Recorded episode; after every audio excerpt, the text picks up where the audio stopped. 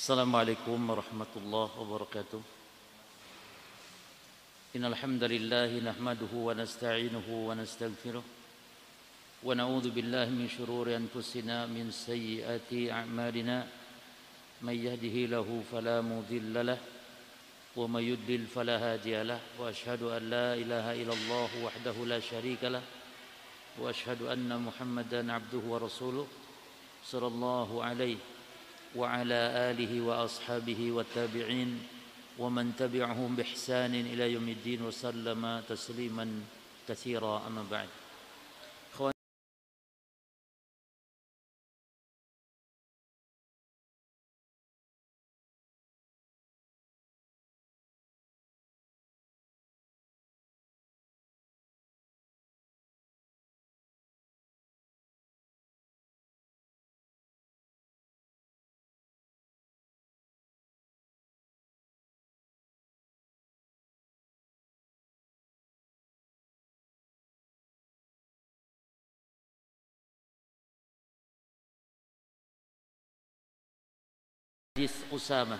Hadis Usamah, hadis terkenal tentang Usamah radhiyallahu anhu membunuh dalam perang orang yang telah mengucapkan la ilaha illallah.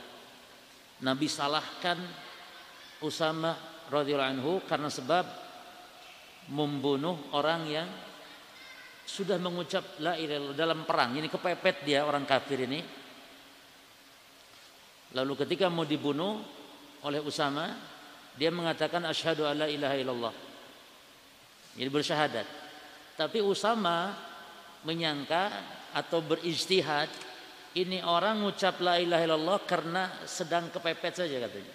Dibunuhnya oleh Usamah bin Zaid radhiyallahu anhu. Namun sampai berita ini kepada Nabi dan Nabi menyalahkan. Nah, nanti ada orang yang salah paham dengan hadis ini. Ya, ada yang salah paham dengan hadis ini, maka diluruskan oleh penulis. Ini salah paham dengan keyakinan bahwa orang kalau sudah la ilaha illallah, ya katanya sudah tidak bisa lagi jatuh kepada kekufuran, sudah pasti Islamnya, pasti masuk surganya. Buktinya Nabi melarang Usamah bin Zaid untuk membunuh orang yang sudah mengucap la ilaha illallah. Maknanya berarti orang kalau sudah la ilaha illallah sudah punya modal untuk bisa masuk surga. Ya, ini keliru. Karena kasus Usamah dalam membunuh lain dengan kasus masalah menghukumi orang yang sudah la ilaha illallah, yakni sudah pasti aman dari berbuat kesyirikan atau jatuh kepada kekufuran. Ya. Nanti kita baca hadisnya. Jadi makna hadis Usamah wa ma syabahahu minal ahadits. Makna hadis Usamah dan hadis-hadis yang semisal. Ini orang banyak salah paham dengan hadis-hadis yang akan dikaji ini insyaallah. Tapi yang pertama aja baca hadisnya. An Usamah bin Zaid, dari Usamah bin Zaid. Zaidnya Zaid bin Haritha, ya. Yani kekasihnya Rasulullah. Yani yang disebut dengan anak angkatnya Rasul, Zaid ini. Yani orang yang dicintai, sahabat yang dicintainya, ya, dimerdekakan oleh Nabi, kemudian diangkat menjadi anak, akhirnya dilarang oleh Allah bertabani. Tabani yang dilarang itu tabani ala jahiliyah jemaah. Ya, jadi tidak mutlak. Demikian pula an-na'yu, sekarang lagi heboh kemarin. An-na'yu ini menyebarkan, mengumumkan berita kematian. Apalagi akhir-akhir ini memang banyak sekali yang meninggal, ya, sampai kita di beranda medsos itu sampai tiap hari innalillahi wa inna ilaihi raji'un, tiap hari berita mati. Nah, itu juga dirinci. An-na'yu yang dilarang adalah an-na'yu ala jahiliyah. Namun sekedar memberitahukan bahwa fulan telah wafat, mohon doanya dan semisal, ini hal yang tidak masalah karena Nabi sendiri memberitakan kematian. Memberitahu, ya, banyak orang tidak tahu kalau nggak diberitahu, apalagi sekarang di musim seperti ini, insya Allah bermanfaat. Tapi yang ala jahiliyah yang terlarang, ya. Demikian pula tabani, mengangkat anak. Yang dilarang itu mengangkat anak dengan menisbatkan anak angkat kepada bapak angkatnya, nasabnya, seperti dianggap anak sendiri, binnya itu loh. Tidak boleh. Seperti dulu Nabi menisbatkan Zaid bin Haritha kepada Nabi Muhammad, jadi Zaid bin Muhammad. Akhirnya dilarang oleh Allah. Demikian pula dapat warisan dan semisal, itu yang dilarang. Adapun mengangkat anak kita sekarang, memelihara anaknya orang, mendidiknya, menyekolahkannya, memondokkannya, ya, apalagi mungkin anak orang miskin, maka ini hal yang baik, hal yang dianjurkan. Taib. Jadi Zaid bin Haritha punya anak namanya Usamah, Usamah bin Zayd. Ini sama juga orang yang dicintai Nabi sallallahu alaihi wasallam. Taib. Qala, dia berkata, ba'atsana Rasulullah sallallahu alaihi wasallam ila al-Huraqah. Rasul sallallahu alaihi wasallam mengutus kami kepada atau ke Huraqah. Huraqah itu sebuah wilayah min Juhaina. Sebuah wilayah di daerah Juhaina. Ya, sekitar Mekah. Fa sabbahnal qaum. Maka kami berpagi-pagi sampai ke tempat tersebut untuk apa? Fa hazamnahum. Maka kami pun, yakni maksudnya sabahna ini untuk menyerang, berpagi-pagi untuk menyerang. Ini diutus bukan untuk apa? Untuk berperang. Ya. Dan Nabi tidak ikut. Nah, ini biasanya disebut oleh para ulama istilah rombongan pasukan yang Nabi-nya tidak ikut itu diistilahkan dengan sariyah. Sariyah. Ya. Jadi rombongan pasukan yang Nabi Muhammad SAW-nya tidak ikut, sariyah. Pagi-pagi mereka menyerang, fahazamnahum, maka kami pun bisa mengalahkan mereka. Nah, lalu kata Usamah radhiyallahu anhu, walahiqtu ana wa rajulun minal ansar. Lalu saya bertemu dengan seorang sahabat dari kalangan Ansar. Ya. Rajulan minhum, ini seorang dari kalangan Ansar, kalangan mereka. Falamma ghashinnahu. Ya, maka manakala kami rojulan di sini, rojulan yang pertama, perhatikan yang mana, walahiktu ana warojulun, dan aku menemui, aku ya lahiktu bertemu bersama lelaki dari Ansar, jadi berdua, aku dan lelaki dari Ansar bertemu, bertemu siapa? Rojulan minhum, salah seorang musuh dari mereka. Jelas ya? Walahiktu ana wa rajulun minal ansar, rajulan minhum. Jadi rajulan di sini musuh. Yang ketemu sama musuhnya siapa? Usamah dan temannya dari Ansar. Nah, falamma ghashinnahu, manakala kami mendekatinya, kata Usamah, laki-laki dari musuh ini, orang kafir ini, qal, dia mengatakan la ilaha illallah. Ya. La ilaha illallah. Ketika musuh mengucap la ilaha illallah ini, fakaffa anhul ansari. Sahabat Ansar tadi diam. Oh. Enggak jadi dia membunuh, diam. Ya, karena dia sudah mengucap la ilaha illallah. Tapi Usamah enggak. Usamah ijtihadnya lain. Kata Usamah wa tana'tuhu bi rumhi. Maka saya bunuh dia, saya tusuk birumhi dengan tombakku hatta qataltu, sehingga aku membunuhnya. Jadi yang membunuh siapa? Usamah. Lelaki Ansar enggak, karena istihadnya lelaki Ansar dia sudah Islam. Tapi Usamah istihadnya lain lah, walaupun Islam dia kan karena terpaksa saja kepepet. Gitu. Taib. Qala, kata Usamah, falamma qadimna, ketika kami tiba ke Madinah, balagha dzalika Nabi sallallahu alaihi wasallam, sampai disampaikan kepada Nabi sallallahu alaihi wasallam, faqala li, lalu Nabi mengatakan kepadaku, kata Usamah, ya Usamah, wahai Usamah. Nabi marah. Aqatal tahu ba'da ma qala la ilaha illallah, aqatal tahu ma'bada qala la ilaha illallah. Diulang-ulang kata-kata itu oleh Nabi, menunjukkan marahnya beliau. Usamah, apakah kamu membunuh orang yang sudah mengucap la ilaha illallah? Kau bunuh pula, dia sudah mengatakan la ilaha illallah. Usamah menjawab, alasannya ada. Kata Usamah, ya Rasulullah, innama kana muta'awwidan. Wahai Rasulullah, dia mengucapkan itu muta'awwidan untuk berlindung, untuk cari selamat saja. Jadi dia ucapan itu, kata Usamah, dia untuk cari muta'awwidan tuh cari perlindungan saja. Ini bukan ikhlas dari hatinya gitu. Dia hanya nyari perlindungan saja ya Rasulullah. Ah, Nabi pun lihat hujahnya. Ini bukan debat ya. Tapi begitulah Nabi mengajarkan. Ya. Artinya Nabi menyalahkan Usamah. Apakah kamu sudah belah tuh jantungnya orang itu? Ya. Apakah kamu sudah belah jantungnya orang itu? Di sini menunjukkan jemaah kita ini hanya diperintah oleh Allah, oleh Rasul, oleh agama. Kita hanya diperintah melihat orang itu dohir saja. Tidak usah kita masuk-masuk urusan isi hati orang jemaah. Kita lihat dohirnya. Ya. Orang mengucap la ilaha illallah maka kita anggap dia Muslim. Walaupun niatnya jahat, bukan urusan kita. Ketika Usamah beralasan demikian, Nabi tidak terima. Nabi ulang lagi, aqataltahu ba'da ma qala la ilaha illallah. Wahai Usamah, apakah kau membunuh orang yang sudah mengucap la ilaha illallah?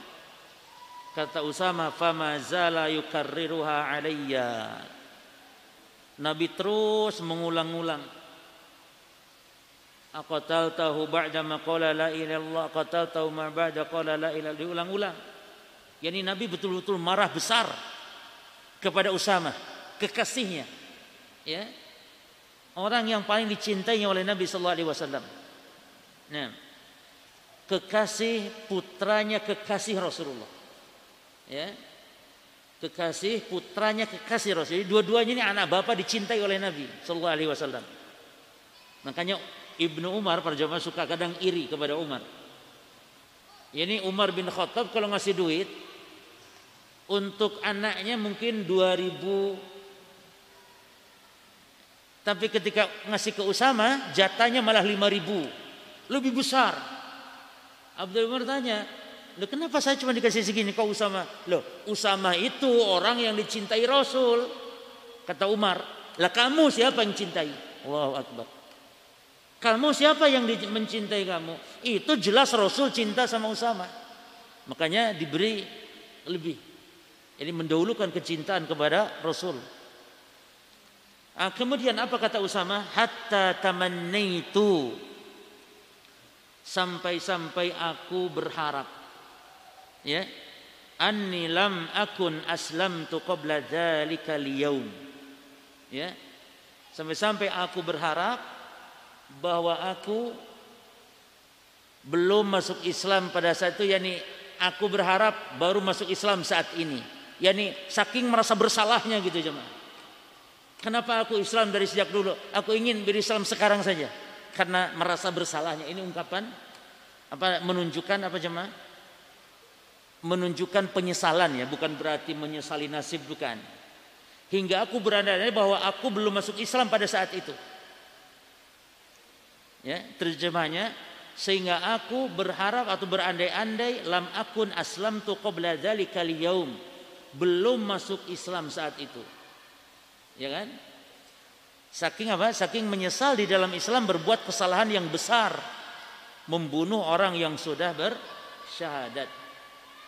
Di sini intinya di mana jemaah? Faedahnya banyak sekali. Di antaranya yang paling penting adalah kita hanya melihat orang itu dohir saja. Jangan kita ikut campur urusan isi hati orang. Dalam riwayat yang lain itu disebutkan, apakah kamu sudah belah dadanya wahai Usamah? Gitu. Dalam riwayat yang lain. Kata penulis, mu'allif mengatakan al-hadis laisa fihi, perhatikan ikhwan, syubhatnya di tengah-tengah masyarakat ya tentang hadis ini. Al-hadis laisa fihi dalilun ala anna kulla man qala la ilaha illallah fa huwa muslim. Ya. Hadis ini, hadis Usamah ini di dalamnya tidak menunjukkan, hadis itu tidak menunjukkan bahwa tiap orang yang mengucap la ilaha illallah, ya, maka dia muslim ma'sumud dam, terpelihara darahnya.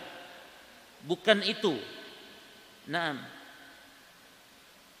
Karena kalau demikian maknanya nanti bisa begini jemaah. Orang kalau sudah la ilaha illallah berarti tidak akan jatuh kepada yang namanya kufur lagi. Pasti Islam, pasti masuk surga, pasti. Belum tentu. Nah, ada kaedah dalam tauhid jemaah. Kaedahnya disebutkan bahwa ucapan la ilaha illallah itu tidak bermanfaat bagi orang yang melakukan pembatal Islam. Ya. Ucapan la ilaha illallahnya batal jemaah. Orang berbuat syirik, nyembah kuburan, atau orang yang main dukun, ya, mengikuti yakni perbuatan-perbuatan setan, menyembelih untuk selain Allah. Itu orang yang syahadat tadi batal Islamnya. Maka hadis Usamah jangan dijadikan dasar bahwa setiap orang sudah syahadat pasti iman, pasti tidak jatuh kepada kekufuran. Apa faedahnya nawakidul Islam kalau begitu? Pembatal-pembatal Islam. Jadi ini bantahan ya hadis Usamah ini, atau disalahpahami bahwa orang kalau sudah berislam tidak akan mungkin jatuh kepada pembatal, tidak akan mungkin jatuh kepada kekufuran. Makanya kita katakan orang walaupun sudah syahadat jemaah, ketika berbuat syirik dan syiriknya syirik besar, maka di akhirat tidak beda dengan Abu Jahal. Padahal Abu Jahal tidak pernah syahadat. Jelas? Di akhirat orang Islam yang syahadat, yang ke Mekah tiap tahun, yang umroh tiap bulan, yang bangun masjid miliaran rupiah, bangun masjid miliaran, fakir miskin disantuni, ya, tiap tahun ke Mekah, tiap bulan umroh, syahadat tiap hari baca la ilaha illallah, tiap hari 1000 kali baca la ilaha tiap hari, tapi berbuat syirik besar, mati belum tobat, di akhirat sama dengan Abu Jahal. Ini maksudnya. Jangan hadis Usamah ini dipahami demikian. Ini orang kalau sudah la ilaha illallah tidak akan berbuat syirik, tidak akan jatuh kepada kekufuran. Hadis Usamah ini menunjukkan apa kalau gitu? Dalilun. Hadis Usamah menunjukkan ala annahu yajibul kaffu aman qala la ilaha illallah. Itu saja. Hadis Usamah ini adalah tentang masalah wajib seorang muslim kalau orang sudah mengucap la ilaha illallah, wajib kita hukumi secara zahir dia Islam sehingga tidak boleh dibunuh. Itu saja hadis Usamah ini, itu tujuannya. Jelas ya jemaah ya. Jadi kalau orang sudah mengucap la ilaha illallah tidak boleh dibunuh. Jangankan di luar peperangan, ketika perang pun jangan dibunuh. Itu saja. Bukan berarti hadis Usamah dipahami bahwa orang kalau sudah la ilaha illallah pasti muslim, pasti iman, tidak akan jatuh kepada kekufuran. Maka jangan heran kalau ada orang Islam tadi yang sifatnya tadi ya, syahadat baca la ilaha illallah tiap hari 1000 kali, tapi berbuat syirik dengan syirik besar, berbuat pembatal di antara pembatal keislaman, maka di akhirat kalau mati sama dengan Abu Jahal. Mana syahadatnya? Batal. Jemaah, ada orang yang wudu mau sholat lalu kentut, buang angin, lalu sholatnya sah tidak? Orangnya sholat, apakah dianggap sholat tidak oleh Allah? Tidak dianggap sholat karena batal. Demikian pula orang Islam tadi kalau melakukan pembatal Islam maka kafir dia, artinya mati, tidak lagi disebut sebagai orang Islam, ya. Taib. Jadi hadis maknanya tentang larangan untuk membunuh orang yang sudah mengucap la ilaha illallah dalam perang, apalagi di luar perang. Adapun masalah menghukumi dia nanti muslim atau bukan muslim, jatuh kepada kufur atau tidak, itu lain lagi hukumnya. Orang yang berbuat kesyirikan dengan syirik besar, maka kita hukumi orang tersebut orang yang musyrik, batal syahadatnya, ya, secara umum ya. Belum nanti kalau menghukumi orangnya bagaimana, dilihat dulu ada syarat-syaratnya. Nah, kalau memponis secara person atau secara ta'yin. Taib. Jadi perhatikan di sini, walakin fihi dalilun ala annahu yajibul kaffu amman qala la ilaha illallah. Namun hadis Usamah ini merupakan dalil wajibnya menahan diri, kaffu, menahan diri ini tidak membunuh, amman qala la ilallah, dari orang yang mengucap la ilaha illallah. Summa ba'da dzalik, lalu setelah itu yanzur fi halihi, lalu setelah itu melihat, dilihat keadaannya, hatta yatabayyana, sehingga yakni keadaan si pengucap la ilaha tadi menjadi jelas, ya, menjadi jelas, muslim atau ternyata munafik, ya, atau ternyata murtad lagi. Yang jelas ketika orang mengucap la ilaha illallah nggak boleh dibunuh. Adapun nanti berikutnya apa hukumnya orang ini, tetap muslim atau tidak, lihat. Kalau memang orang ini mungkin murtad lagi, maka kita hukumi dia orang murtad. Allah mengatakan, ya ayyuhalladzina amanu idza darabtum fi sabilillah fatabayyanu. Ya. Wahai orang-orang yang beriman, apabila kalian pergi yang berperang di jalan Allah, maka carilah kepastian, tabayyun. Naam. Fa amara Allah taala bitabayyuni ay atasabbut. Allah memerintahkan tabayyun, yang mencari kejelasan. Ya, ayat tasabut yang memastikan. Wahada yadulu ala annahu idha tabayyana annal amru kana khilafa ma kana alaih. Dan ini menunjukkan bahwasannya idha tabayyana, apabila telah jelas annal amru, bahwa perkara tersebut kana khilafa ma kana alaihi, adalah berbeda dari keadaan sebelumnya. Fa innahu yajibu an yu'amila bima yatabayyanu min halihi. Maka wajib untuk kita memperlakukan orang tersebut sesuai dengan kondisi yang sudah jelas. Artinya gini, kalau orang yang sudah mengucap la ilaha illallah tadi, pertama nggak boleh dibunuhnya. Berikutnya dilihat, ini orang muslim tetap pada kondisinya atau menjadi munafik. Munafik tetap nggak boleh dibunuh. Tapi kita bermuamalah munafik kalau terang-terangan. Atau dia murtad, maka kalau murtad berarti kita perlakukan dia sebagai orang kafir. Jelas ya, orang kafir. Demikian maksudnya. Baik. Fa inna yajibu an yu'ammila bima yatabayyan min halihi. Fa idza bana minhu ma yukhaliful islama qutila. Kemudian jika dia menyelisihi Islam, ya, seperti mungkin murtad, maka dibunuh. Namun hukum asal orang yang mengucap la ilallah berdasarkan hadis Usamah tidak boleh dibunuh. Taib, walau kana la yuqtal mutlaqan idza qalaha lam yakun faidatan lil amri bit tasabbut. Kalau misalnya tidak boleh dibunuh secara mutlak tanpa syarat, maka ya karena sebab sudah mengucap la ilallah, maka berarti tidak ada faedah untuk tasabbut. Ya, jadi tasabbut itu memastikan itu faedahnya agar ini benar ndak ucapannya. Ya, benar tidak ucapannya. Usamah bin Zaid salahnya tidak tasabut. Pokoknya ngucap la ilallah bunuh saja gitu, enggak tasabut, betul tidak dia ucapannya. Ya. Baik. Dan jemaah, kalaupun nanti orang itu harus dibunuh misalnya ya, ketika sudah masuk Islam mengucap la ilaha illallah, ternyata orang ini melakukan misalnya hal yang perlu dihukum dengan hukum bunuh, yang membunuh tentu bukan kita, tapi pemerintah Islam. Jelas ya, seperti orang murtad. Man badala dinahu faqtuluh. Siapa yang murtad, kata Nabi, bunuh dia. Yang bunuh siapa? Penguasa Islam. Bukan kita sebagai muslim masing-masing membunuh, boleh tidak. Ini kita bicara hukum secara umum para jemaah. Taib. Wa ala kulli hal, alasan apapun, fa inna haditsa Usamah, maka hadis Usamah radhiyallahu anhu laisa fihi dalilun, bukanlah sebagai dalil ala anna man qala la ilaha illallah, bahwa setiap orang yang mengucap la ilaha illallah itu, ya, mengucap la ilaha illallah, wa huwa musyrikun ya'buduhu al asnam wal amwat, ya, bahwa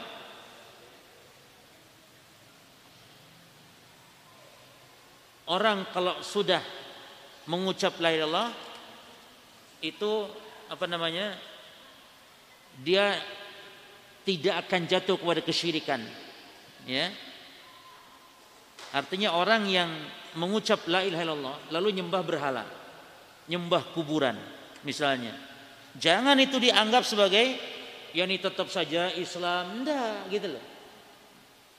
Makanya kita perhatikan faedah wa ala kulli hal, kesimpulannya begitulah, wa ala kulli hal fa inna hadits Usamah, bahwa hadis Usamah radhiyallahu anhu laisa fihi dalilun ala anna man qala la ilaha illallah, bukanlah sebagai dalil bahwa setiap orang yang sudah mengucap la ilaha illallah ya maka dia tidak akan berbuat musyrik atau tidak harus dihukumi musyrik ya, yang dia nyembah berhala atau nyembah orang meninggal atau orang mati atau malaikat, jin dan semisalnya ya, itu dianggap sebagai tetap muslim karena sudah mengucap la ilaha illallah. Dia jelas-jelas minta ke kuburan lalu orang mengatakan oh nggak apa-apa kan sudah la ilaha illallah, nggak boleh begitu gitu loh, dijadikan dasar dalam hadis Usamah. Orang berbuat syirik, orang berbuat kekufuran ya, meminta-minta kepada kubur, kepada mayit misalnya, lalu kita katakan ah dia tetap muslim. Kenapa muslim? Walaupun dia minta kepada kuburan, ia muslim karena sudah la ilaha illallah. Jelas jemaah ya. Orang datang ke dukun melakukan perintah-perintah setan dengan menyembelih untuk berhala misalnya, menyembelih untuk jin, lalu dikatakan tetap dia muslim. Kenapa? Karena sudah la ilaha illallah. Dalilnya apa? Hadis Usamah bin Zaid. Gak boleh, dalil itu gak tepat. Buktinya Nabi melarang Usamah untuk membunuh yang sudah mengucap la ilaha illallah katanya. Itu pendalilan yang salah. Jelas maksudnya ya? Pendalilan yang salah. Hadis Usamah itu hanya masalah gak boleh membunuh, gak boleh dibunuh orang yang sudah la ilaha illallah. Bukan masalah orang yang sudah lelah itu pasti tidak akan jatuh kepada syirik. Ya. Maka hadis ini disalahgunakan nanti oleh orang-orang murji'ah. Murji'ah. Kata murji'ah, orang kalau sudah la ilaha illallah nyembah berhala pun enggak apa-apa. Orang kalau sudah la ilaha illallah datang ke dukun enggak apa-apa. Enggak ngaruh maksiatnya. Ah, tambah.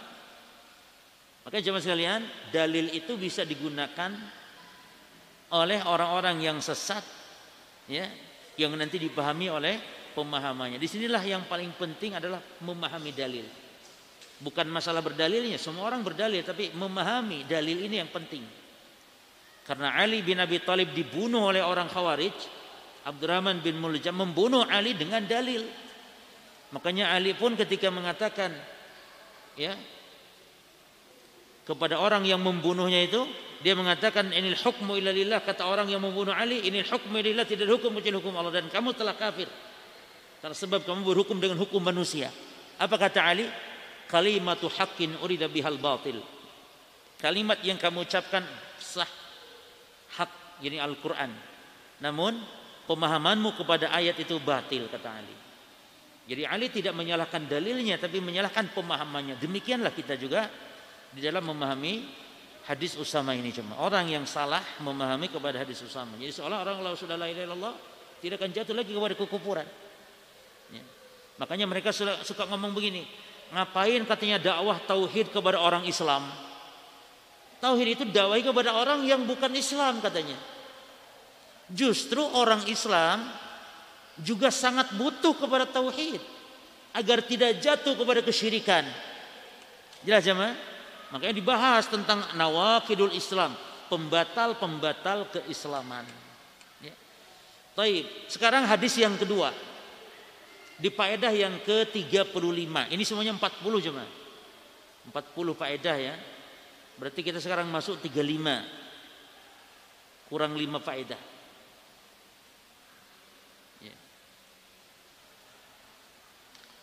Baik, al-faidatu al-khamisatu was-salasun. Itu antum luruskan itu, di antum tidak ada apa yang kurang tak marbutohnya ya. Al faidatu al khamisatu wasalafun, pelajaran yang ke-35.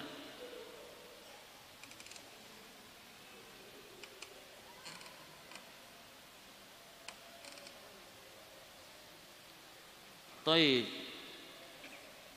Kalau tadi hadis siapa tadi jemaah? Hadis Usamah. Sekarang hadis Itban, disalahgunakan atau salah pemahaman sebagian atau kebanyakan orang. Makna hadis Itban, dan ini sama juga cenderung, ini adalah disalahgunakan seperti oleh orang-orang Murji'ah juga.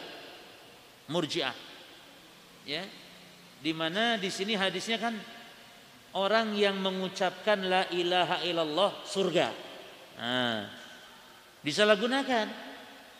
Berarti orang kalau sudah la ilaha illallah pasti surga sudah. Ya, walaupun melakukan apapun iya pasti surga, walaupun berbuat kesyirikan iya, walaupun berbuat kesyirikan pasti surga. Ini hadisnya. Nah, maka ini hadis sangat digemari oleh orang-orang Murji'ah.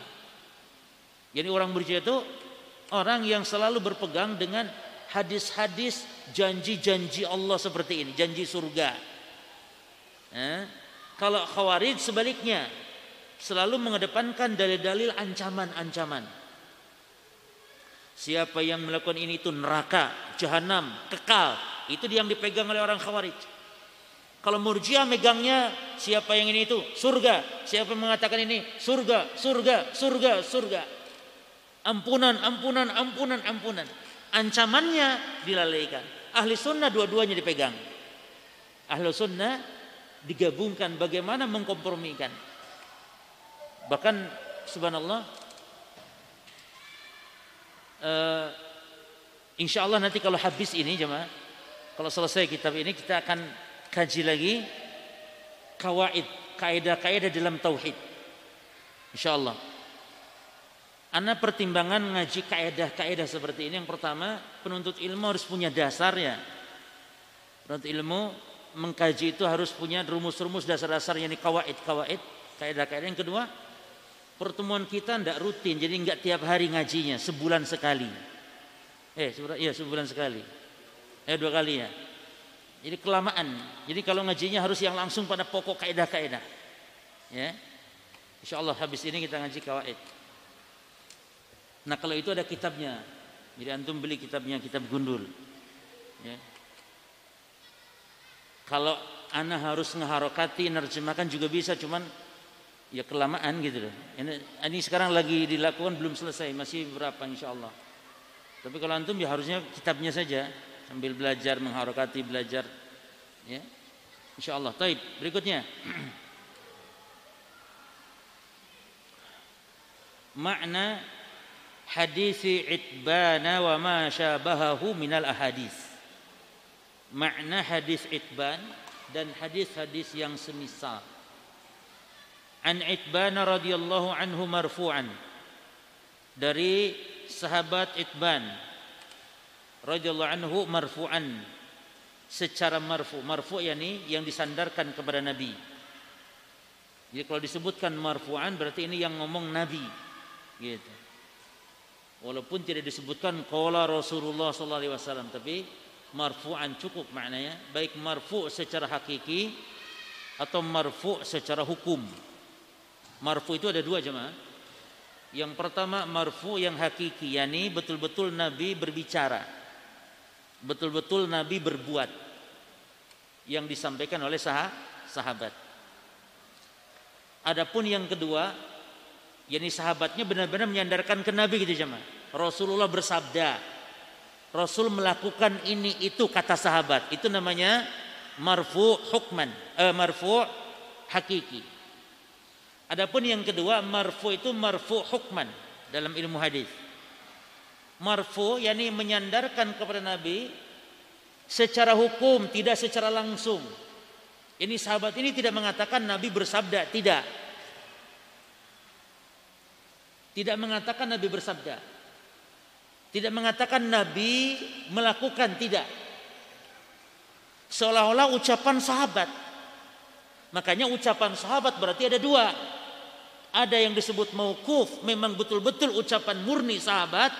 Yang kedua marfu hukman tadi, marfu hukman, ucapan sahabat namun dianggap, dihukumi sampai kepada Nabi.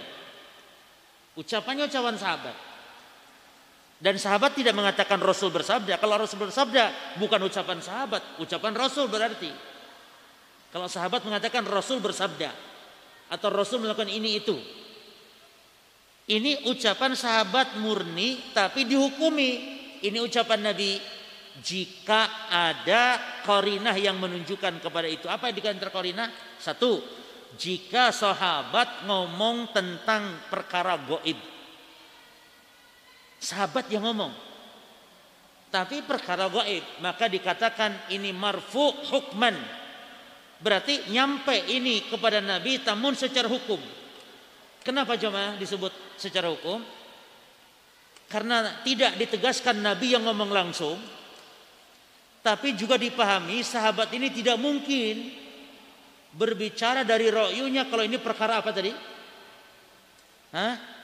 Perkara gaib, nggak mungkin ijtihadnya dia sendiri sahabat, nggak mungkin. Contohnya hadis tentang tajamnya sirat jamaah, itu hadis marfu hukman, di mana Abdullah bin Mas'ud mengatakan qala Abdullah bin Mas'ud, kata Abdullah bin Mas'ud balaghani anna sirat. Jadi yang ngomong tentang sirat bukan Rasulullah tapi Ibnu Mas'ud. Balaghani anna sirat ahaddu minas sayf wa addaku minas sya'rah. Bahwa yang namanya sirat sampai kepadaku, kata Ibnu Mas'ud, bahwa yang namanya sirat lebih tajam dari pedang, lebih tipis dari rambut. Ini siapa yang ngomong tadi? Ibnu Mas'ud. Tapi dihukumi apa ini? Marfu' secara hukum atau marfu' hukman. Karena tidak mungkin Ibnu Mas'ud ngomong tentang sirat dari akalnya, dari ijtihadnya. Beda kalau urusan bukan gaib, urusan fikih misalnya. Bisa jadi sahabat memang ijtihad sendiri. Kalau itu urusan fikih bisa jadi. Maka harus jelas apakah betul ini sabda Nabi atau bukan, marfu atau tidak kepada Nabi. Terus yang kedua, disebut marfu hukman apabila ada isyarat dari ucapan sahabat tersebut. Misalnya ada kata-kata minas sunnati kada wa kada. Misalnya contoh Ali bin Abi Thalib mengatakan minas sunnati, di antara sunnah adalah berjalan menuju sholat Id. Nah, ucapan Ali minas sunnah apa artinya berarti jemaah? Ini ucapan Ali bukan Nabi, tapi kata Ali minas sunnah. Ini ada dua faedah berjemaah. Pertama, istilah sunnah berarti bukan istilah baru. Istilah sunnah itu jemaah, kajian sunnah bukan baru. Maknanya petunjuk Nabi itu sudah disabdakan oleh para salaf. Di antaranya Ali mengatakan minas sunnah, di antara sunnah yakni berjalan menuju sholat Id. Ya, maknanya apa? Di antara petunjuk Nabi adalah berjalan ketika menuju sholat Id. Nah, ini maknanya marfu hukman. Ali mengatakan demikian, maknanya beliau dapat dari Rasul gitu. Jelas ya. Terus contoh yang kedua qarinahnya adalah ketika disebutkan fi ahdin nabi, di zaman Nabi. Nah, kalau sahabat ngomong di zaman Nabi kami biasa begini dan begitu, itu maknanya berarti Nabi memang bersabda, Nabi memang melakukan, berarti dianggap marfu' hukman. Ya.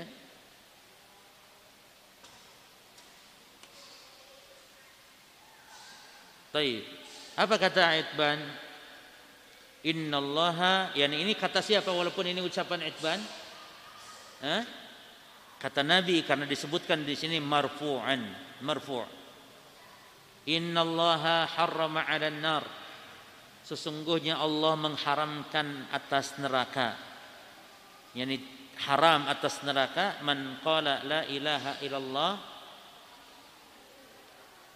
bagi orang yang mengucap la ilaha illallah, yabtagi bidzalika wajhallah, yabtagi bidzalika wajhallah, yang berharap dengan ucapannya itu wajah Allah.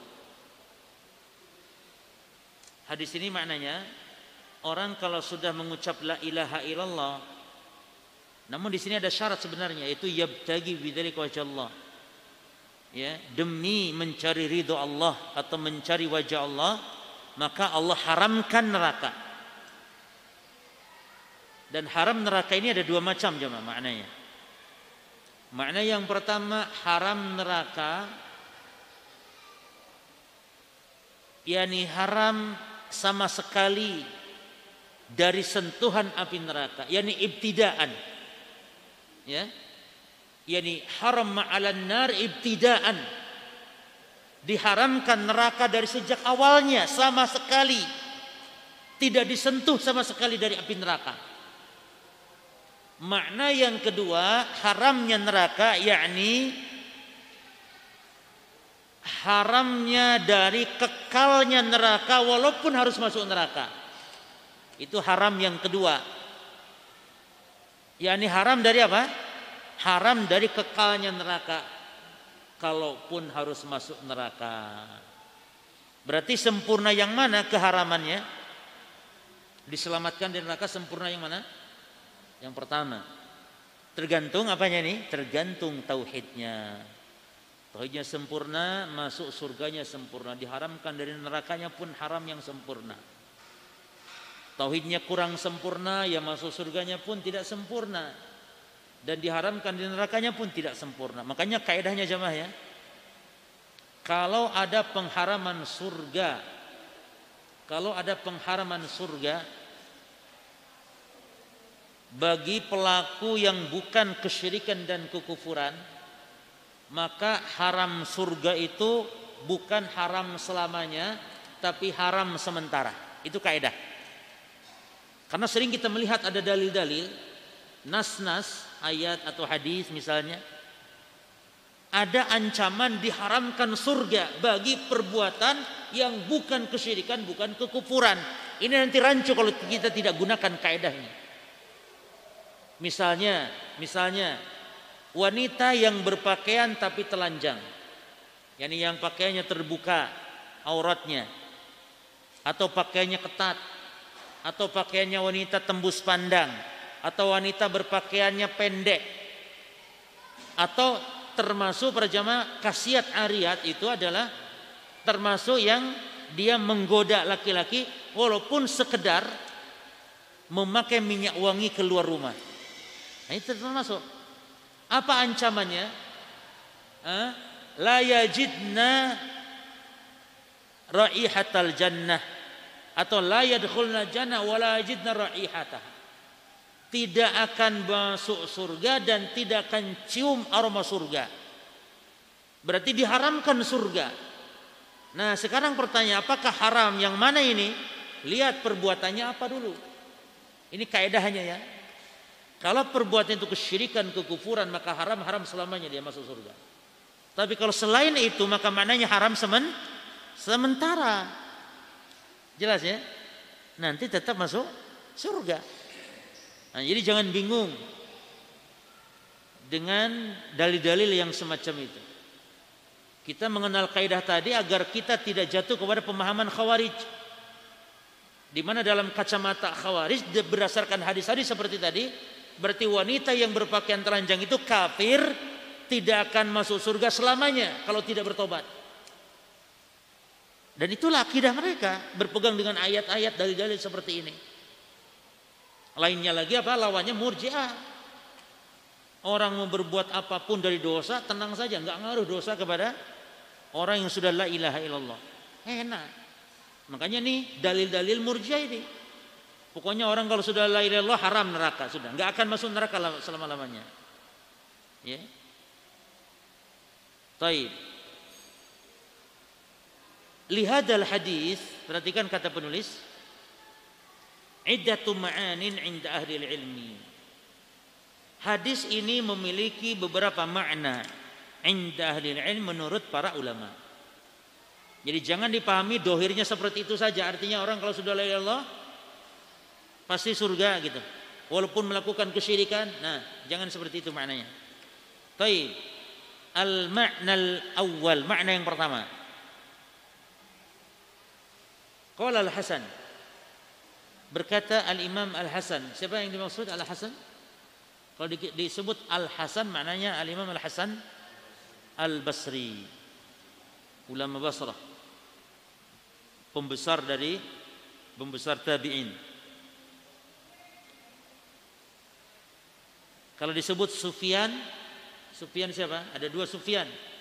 Ada Sufyan ibnu Uyainah, ada Sufyan Sauri. Kadang disebut dalam kitab-kitab Sufyan saja. Berkata Sufyan. Sufyan yang mana itu? Nah, tergantung. Ya. Kalau dibicarakan tentang hadis, maka Sufyan Sauri. Tapi berbicara dalam masalah fikih berarti Sufyan ibnu Uyainah, gurunya Imam Syafi'i. Sufyan ibnu Uyainah.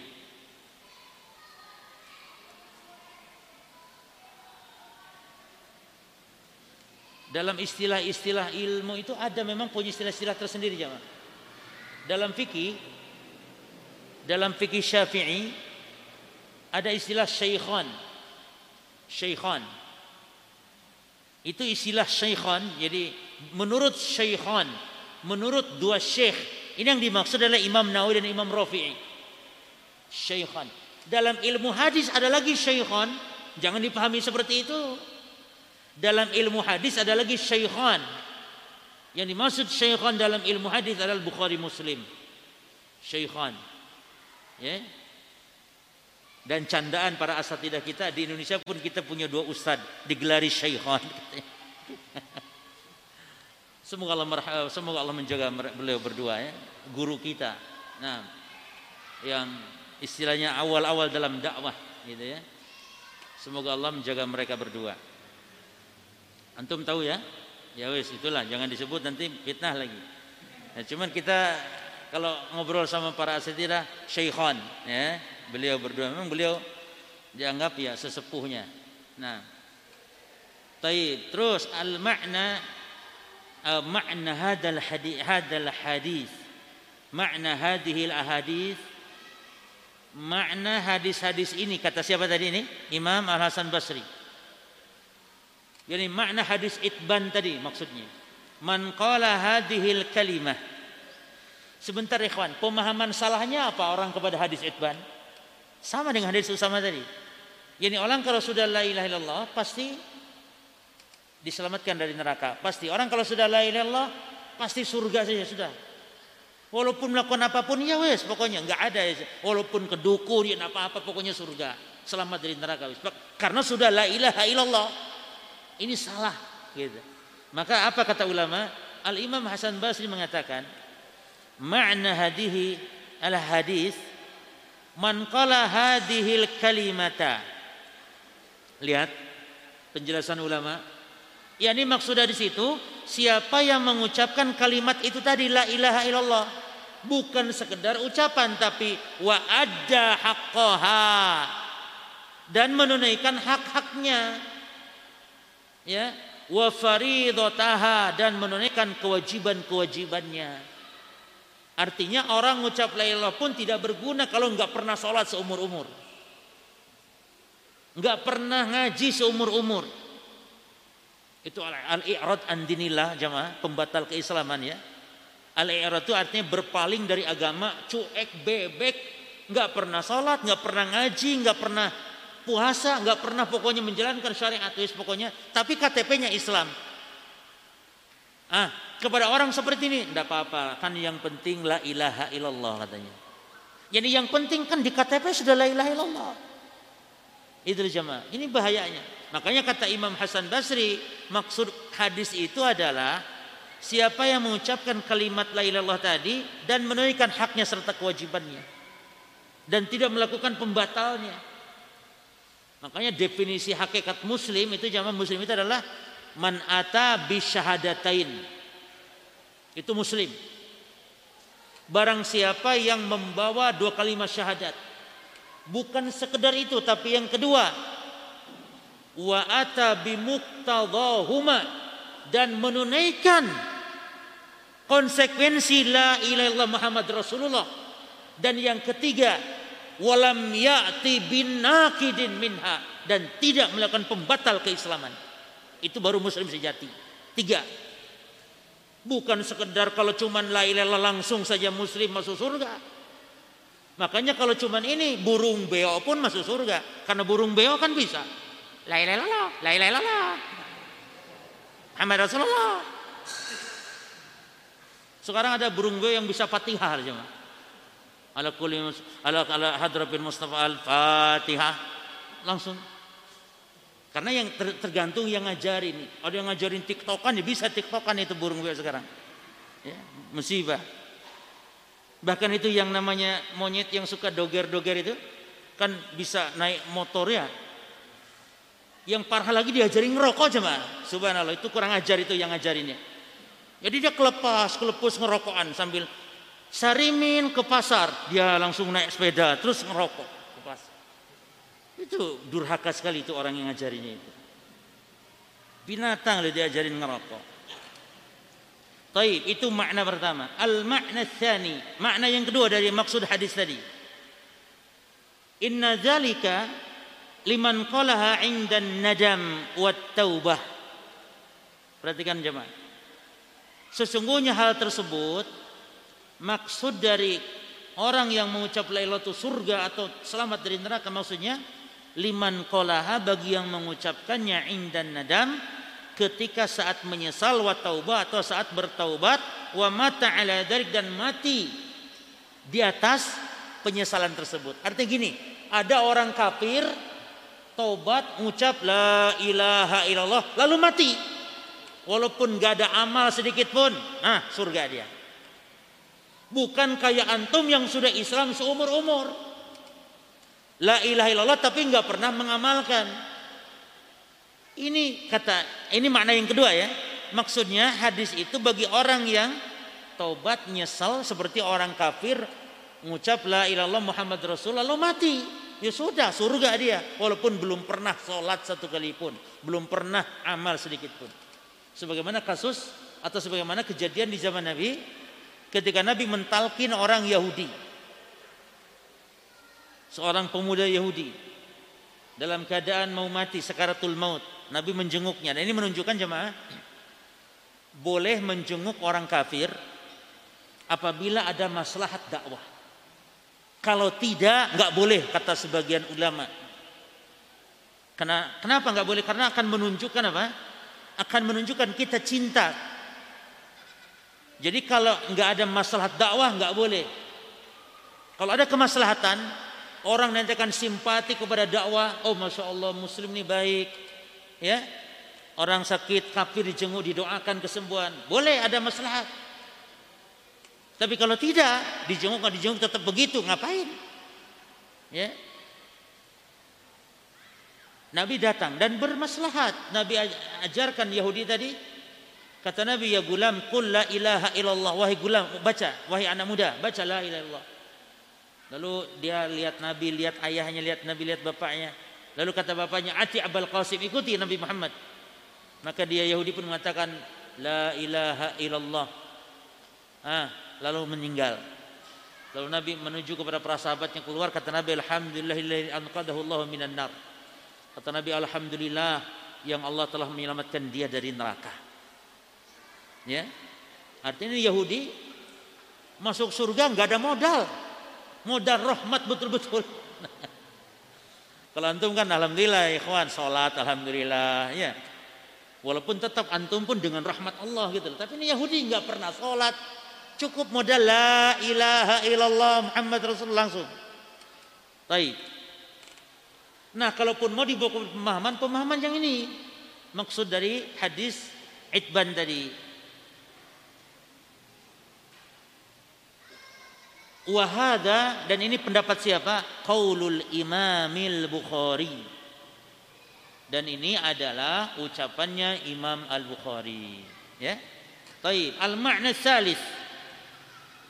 Makna yang ketiga, ini pendapat siapa yang ketiga? Hah? Siapa? Sa'id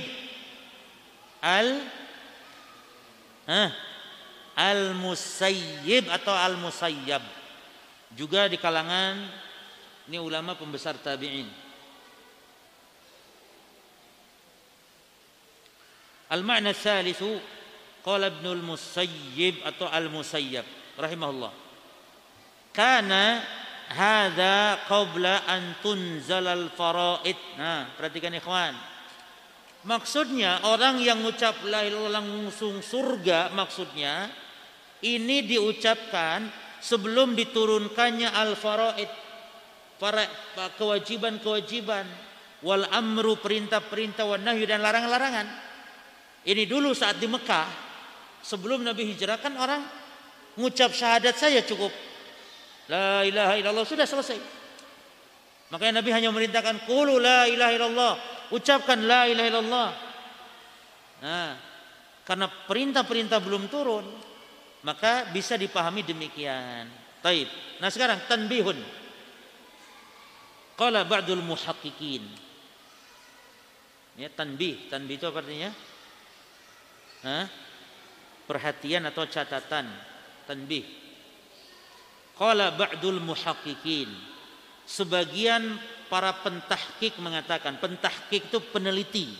Yani para ulama pentahqiq. Qad yattakhidu amsalah hadil hadis, perhatikan, al mubtilatu wal mubahiyatu dari'atan ila tarhit takalif.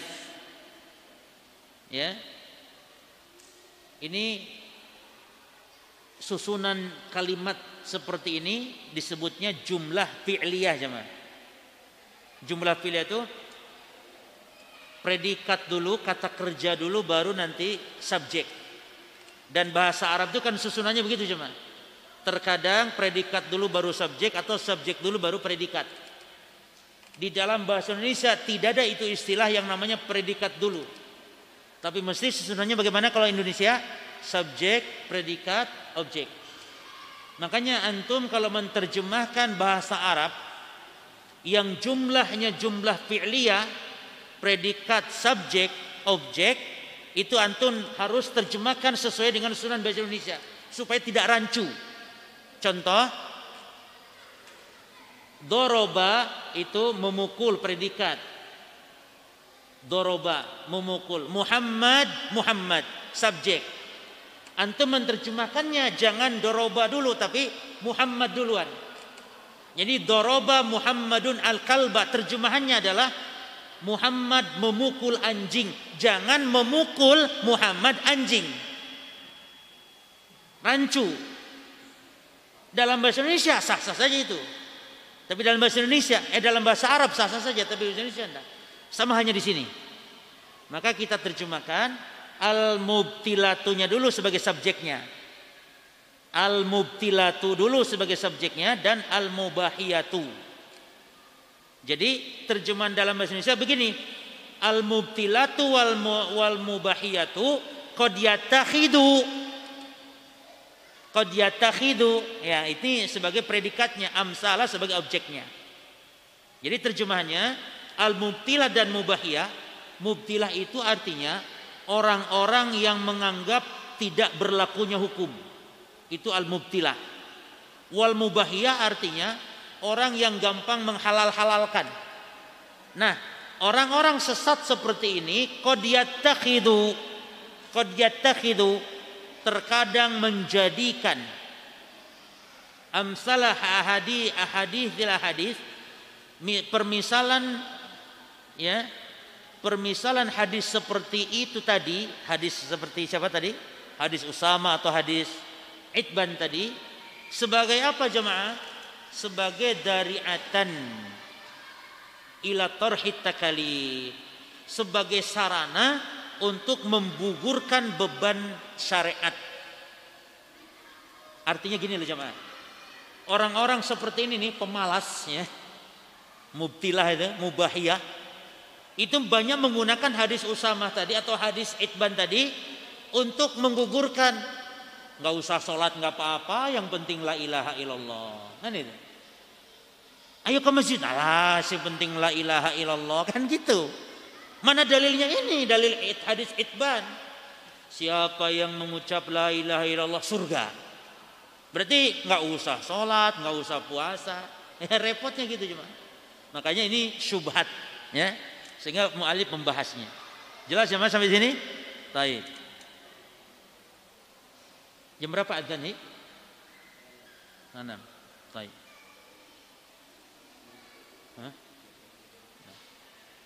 Berikutnya mana tadi jemaah? Baik.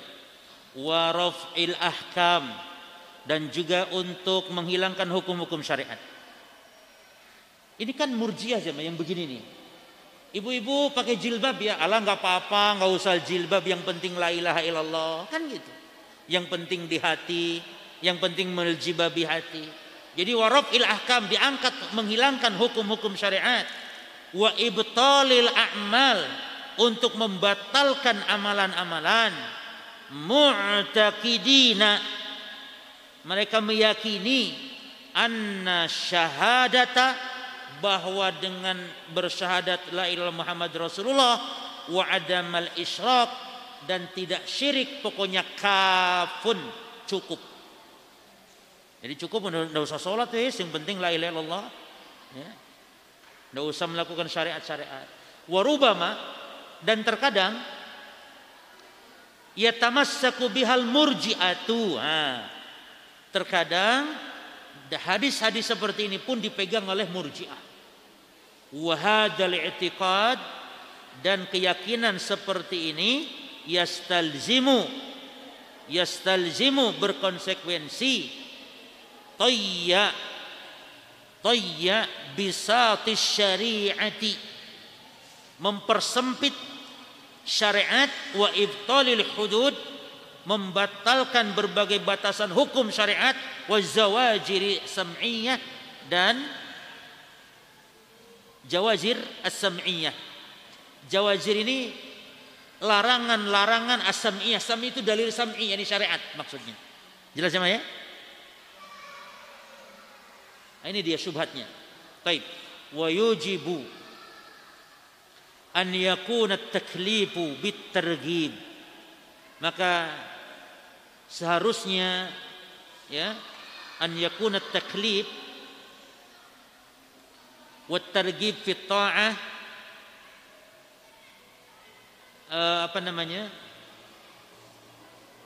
wa yujibu an yakuna at-taklifu.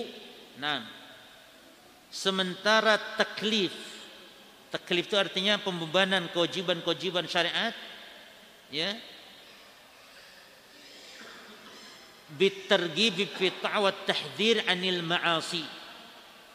Jadi wajib kita untuk menganjurkan orang berbuat ketaatan dan memperingatkan orang berbuat maksiat ya, wal jinayat, dan pelanggaran-pelanggaran agama ghairu mutadhamminan ta'ila ya, artinya ghairu mutadhamminan ta'ila, ini mengharuskan tidak tercakupnya, dan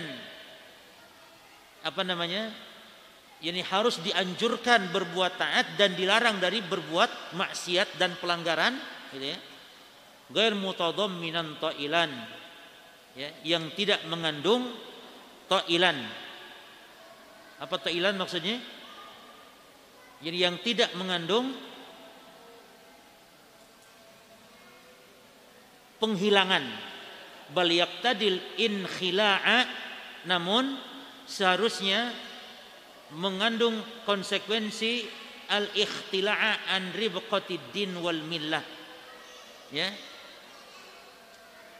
seharusnya dia tidak berkonsekuensi untuk melepaskan dari agama, an qaidi, dari batasan syariat, wal hikmah was sunnah wal wuluj, dan juga harus mengandung hikmah, dan juga harus sesuai dengan sunnah, wal wuluji fil khabti wal khuruji anil dhabti, dan tidak serampangan serta tidak keluar dari dhabat, dari kaedah.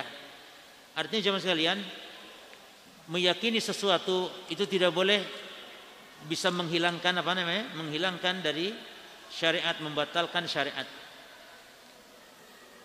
Taib.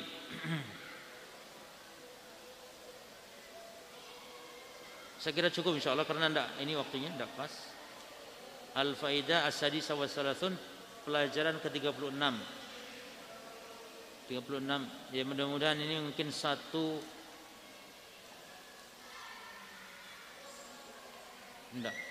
Dua pertemuan lagi insyaallah. Karena ini pembahasan penting agak panjang tentang tawasul jemaah ya. Syubhat tentang masalah tawasul. Nah, Ada dua pelajaran di sini nanti, ada tentang tawassul dan tawassul dengan jah Nabi sallallahu alaihi wasallam. Nah, wallahu alam. Subhanakallahumma bihamdika asyhadu an la ilaha illa anta astaghfiruka wa atubu ilaik. Assalamualaikum warahmatullahi wabarakatuh.